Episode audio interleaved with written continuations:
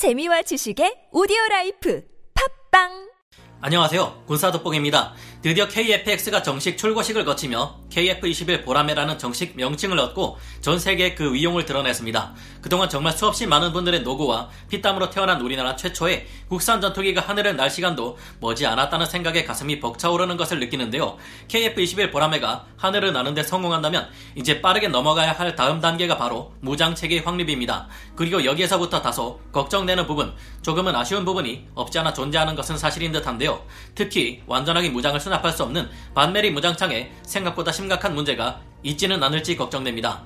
또한 완전한 5세대 스텔스 전투기로 거듭나기 위해 거쳐야 할 필수 과정인 내부 무장창의 확립도 처음부터 함께 확립되지는 못했기에 기체 설계를 다시 해야 하는 등 많은 난관이 남아 있는데요. 오늘은 대한민국의 전투기 KF-21 보라매가 진정한 명품 전투기 스텔스 전투기가 되도록 개발하는 데 있어 약간이나마 우려되는 점, 아쉬운 점들을 이야기해 볼까 합니다. 전문가는 아니지만 해당 분야의 정보를 조사 정리했습니다. 본의 아니게 틀린 부분이 있을 수 있다는 점 양해해 주시면 감사하겠습니다.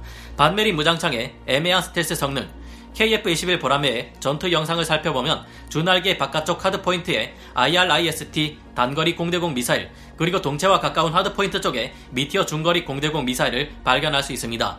그리고 동체 아래의 반메린 무장창에 네 발의 공대공 미사일이 장착되어 있는 것도 볼 수 있는데요.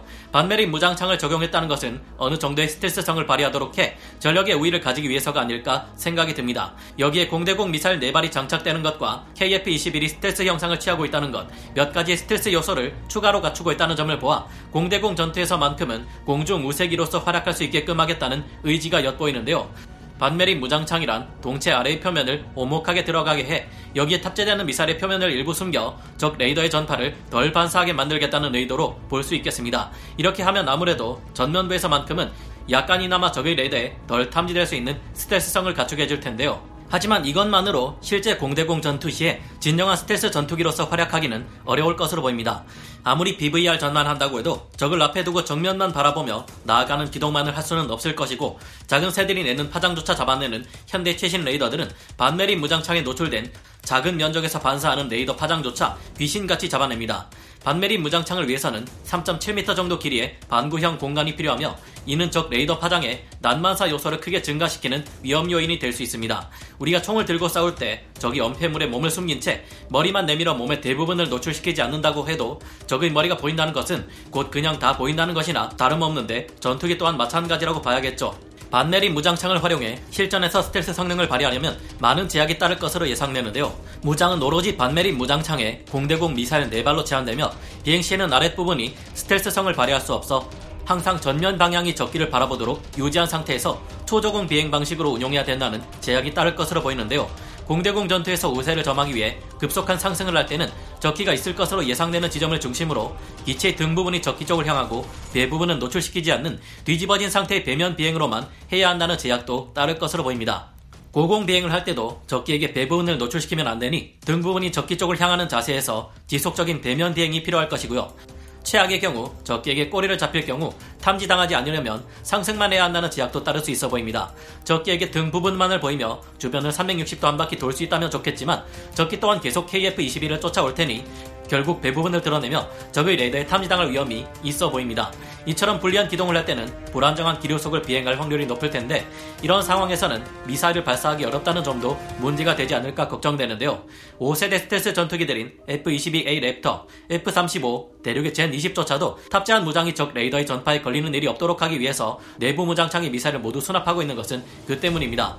그렇기에 아무래도 반메린 무장창은 완전한 스텔스를 위한 장치라고 하기에는 애매한 부분이 있는 것이 사실이라고 봐야 할 것 같습니다. 어차피 초기 KF-21 보라매는 적의 레이더에 새인지 항공기인지 구분조차 불가능할 정도로 뛰어난 스텔스 성능을 발휘하는 전투기가 아닌 4.5세대 세미 스텔스 전투기이고 추가로 hardpoint에 연료 탱크나 다른 무장까지 탑재하는 마당에 반매립 무장창의 레이더 반사 면적 증가는 큰 문제가 아니라고 볼 수도 있을 겁니다. 애초에 KF-21 보라매는 완전한 스텔스 전투기의 임무를 띄지 않을 것이기에 큰 상관이 없을 것이라고 볼 수도 있을 텐데요. 이런 점들을 봤을 때 아무래도 KF-21 보라매의 반매립 무장창은 스텔스를 위한 장치는 아니라는 점이 약간 아쉽기도 합니다. 하지만 반메린 무장창은 항력을 크게 증가시키는 외부의 하드포인트 대신 적용되어 항력을 줄이고 기동성을 높이기 위한 목적으로 적용된 것으로 볼 수도 있겠습니다. KF-21이 기동성이 상당히 뛰어난 전투기로 설계된 것 또한 이런 점을 뒷받침하지 않나 생각되고요. 자신의 미사일에 맞아 전투기가 폭발해버릴 수 있다. 하지만 이런 것보다 더 큰 문제는 반메리 무장창에서 투하되는 미사일이 날아가기 전 아군기를 희생시키지 않을까 하는 것인데요. F-22와 꼭 닮은 스텔스 형상을 취하고 있는 KF-21의 경우 후방의 기체 압력이 4세대 기체들보다 훨씬 크게 작용한다고 합니다. 반메리 무장창은 미사일이 기체 바로 아래에 바짝 붙어있는 형태로 장착되기에 불안정한 기류에 더욱 크게 영향을 받는다고 하는데요.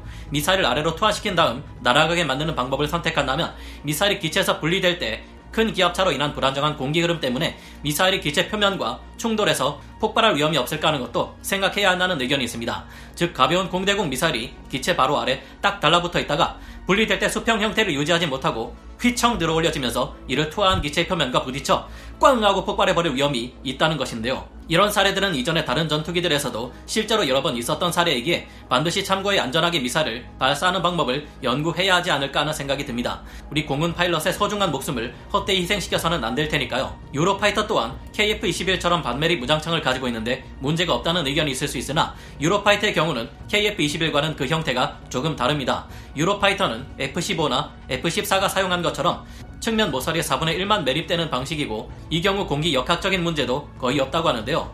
반면 KF-21처럼 기체 배면 하단에 대놓고 커다란 반매립 무장창을 선택한 선례가 많지 않아서 약간 우려스럽다는 생각이 드는데요. 이러한 형태의 반매립 내부 무장창을 적용한 전투기는 F4 팬텀과 파나비아 토네이도 전투기, 미라주 4 폭격기의 핵폭탄 버전 등에 적용된 바 있으니 이를 참고해 사고가 나지 않도록 잘 적용할 필요가 있을 듯합니다.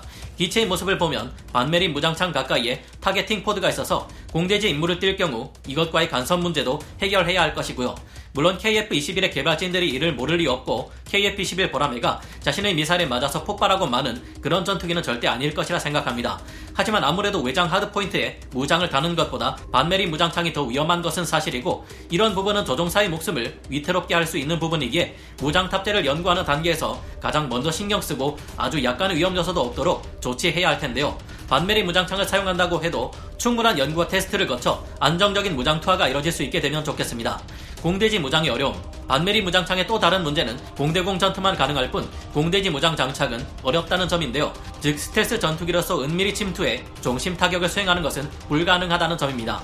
일단 공대지 무기들은 강한 화력을 발휘해야 하기에 지름이 굉장히 크고 기체 표면의 반매립 방식으로는 장착할 수 없는데요. 만약 장착이 가능하다고 해도 반매립 방식으로는 적기보다 더 강한 출력을 가진 지상의 빽빽한 방공망들이 가진 최첨단 레이더들 앞에서 몸을 숨길 수가 없기에 위험합니다.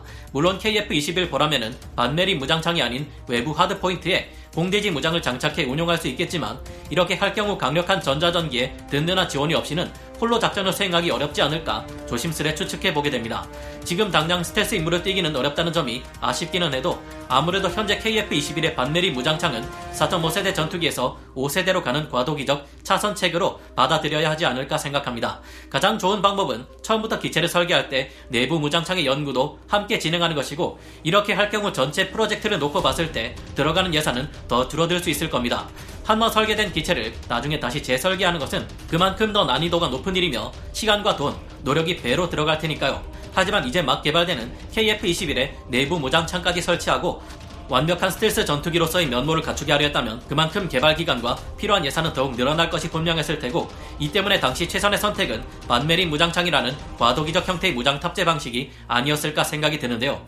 반메린 무장창이 가지는 장점들도 있기 때문이죠. 반메린 무장창은 아무래도 파일런에 많은 무장을 싣고 다니는 것보다 항력을 줄어들게 해주기에 그만큼 기동성에 있어서 우위를 확보할 수 있게 해줍니다. 공대공 전투에 있어서 적기가 4세대 전투기이거나 레이더의 탐지 성능이 낮을 경우에도 압도적인 전술적 우위를 가질 수 있다는 장점도 있습니다. 어차피 미래에 KF-21 보라매가 나아가야 할 방향은 5세대 스텔스 전투기로서의 진화가 아닐까 생각해 보게 됩니다. 어차피 이때는 반메리 무장창을 없애는 것 말고도 내부의 기체 골격 설계를 다시 해야 하는데 이 과정에서 많은 테스트가 필요하며 공기 흡입구의 형상과 위치를 바꾸는 등 적지 않은 노력과 예산이 필요할 것으로 보입니다. 어차피 KF-21이 완전한 스텔스 성능을 발휘하려면 내부 무장창 말고도 많은 부분을 바꿔야 하는 만큼 전체적인 설계를 다시 해야 한다는 점은 피할 수 없는 현실일 겁니다. 문제는 이와 같은 과정에서 새로운 부품들이 대거 필요해질 것이고 이는 곧 정비 비용의 상승과 기체 비용의 상승을 불러온다는 점인데요. 이렇게 될 경우 결국 해외 수출 시장에서 다른 기체들과의 경쟁에서 불리해질 가능성이 있기에 미래에 헤쳐나가야 할 커다란 관문을 또 하나 만들게 된다는 점에서 지금 우리가 5세대 기체를 바로 만들 수 없다는 한계가 있다는 점은 내심 아쉬운데요. 앞으로도 많은 과제가 산더미같이 남아있는 것이 KF-21 보람의 미래이지만 그 시작을 멋지게 끊을 수 있었던 것처럼 지나치게 서두르거나 몰아붙이지 말고 차근차근 꼼꼼히 모든 테스트를 거친다면 몇 가지 한계로 인해 이룰 수 없었던 목표들을 앞으로도 멋지게 이뤄내는 기적이 일어날 것이라 생각합니다. KF-21 보라매가 대한민국의 상공을 든든히 지켜나갈 미래를 상상하며 오늘 군사 돋보기 여기서 마치고요. 다음 시간에 다시 돌아오겠습니다. 감사합니다. 영상을 재밌게 보셨다면 구독, 좋아요, 알림 설정 부탁드리겠습니다.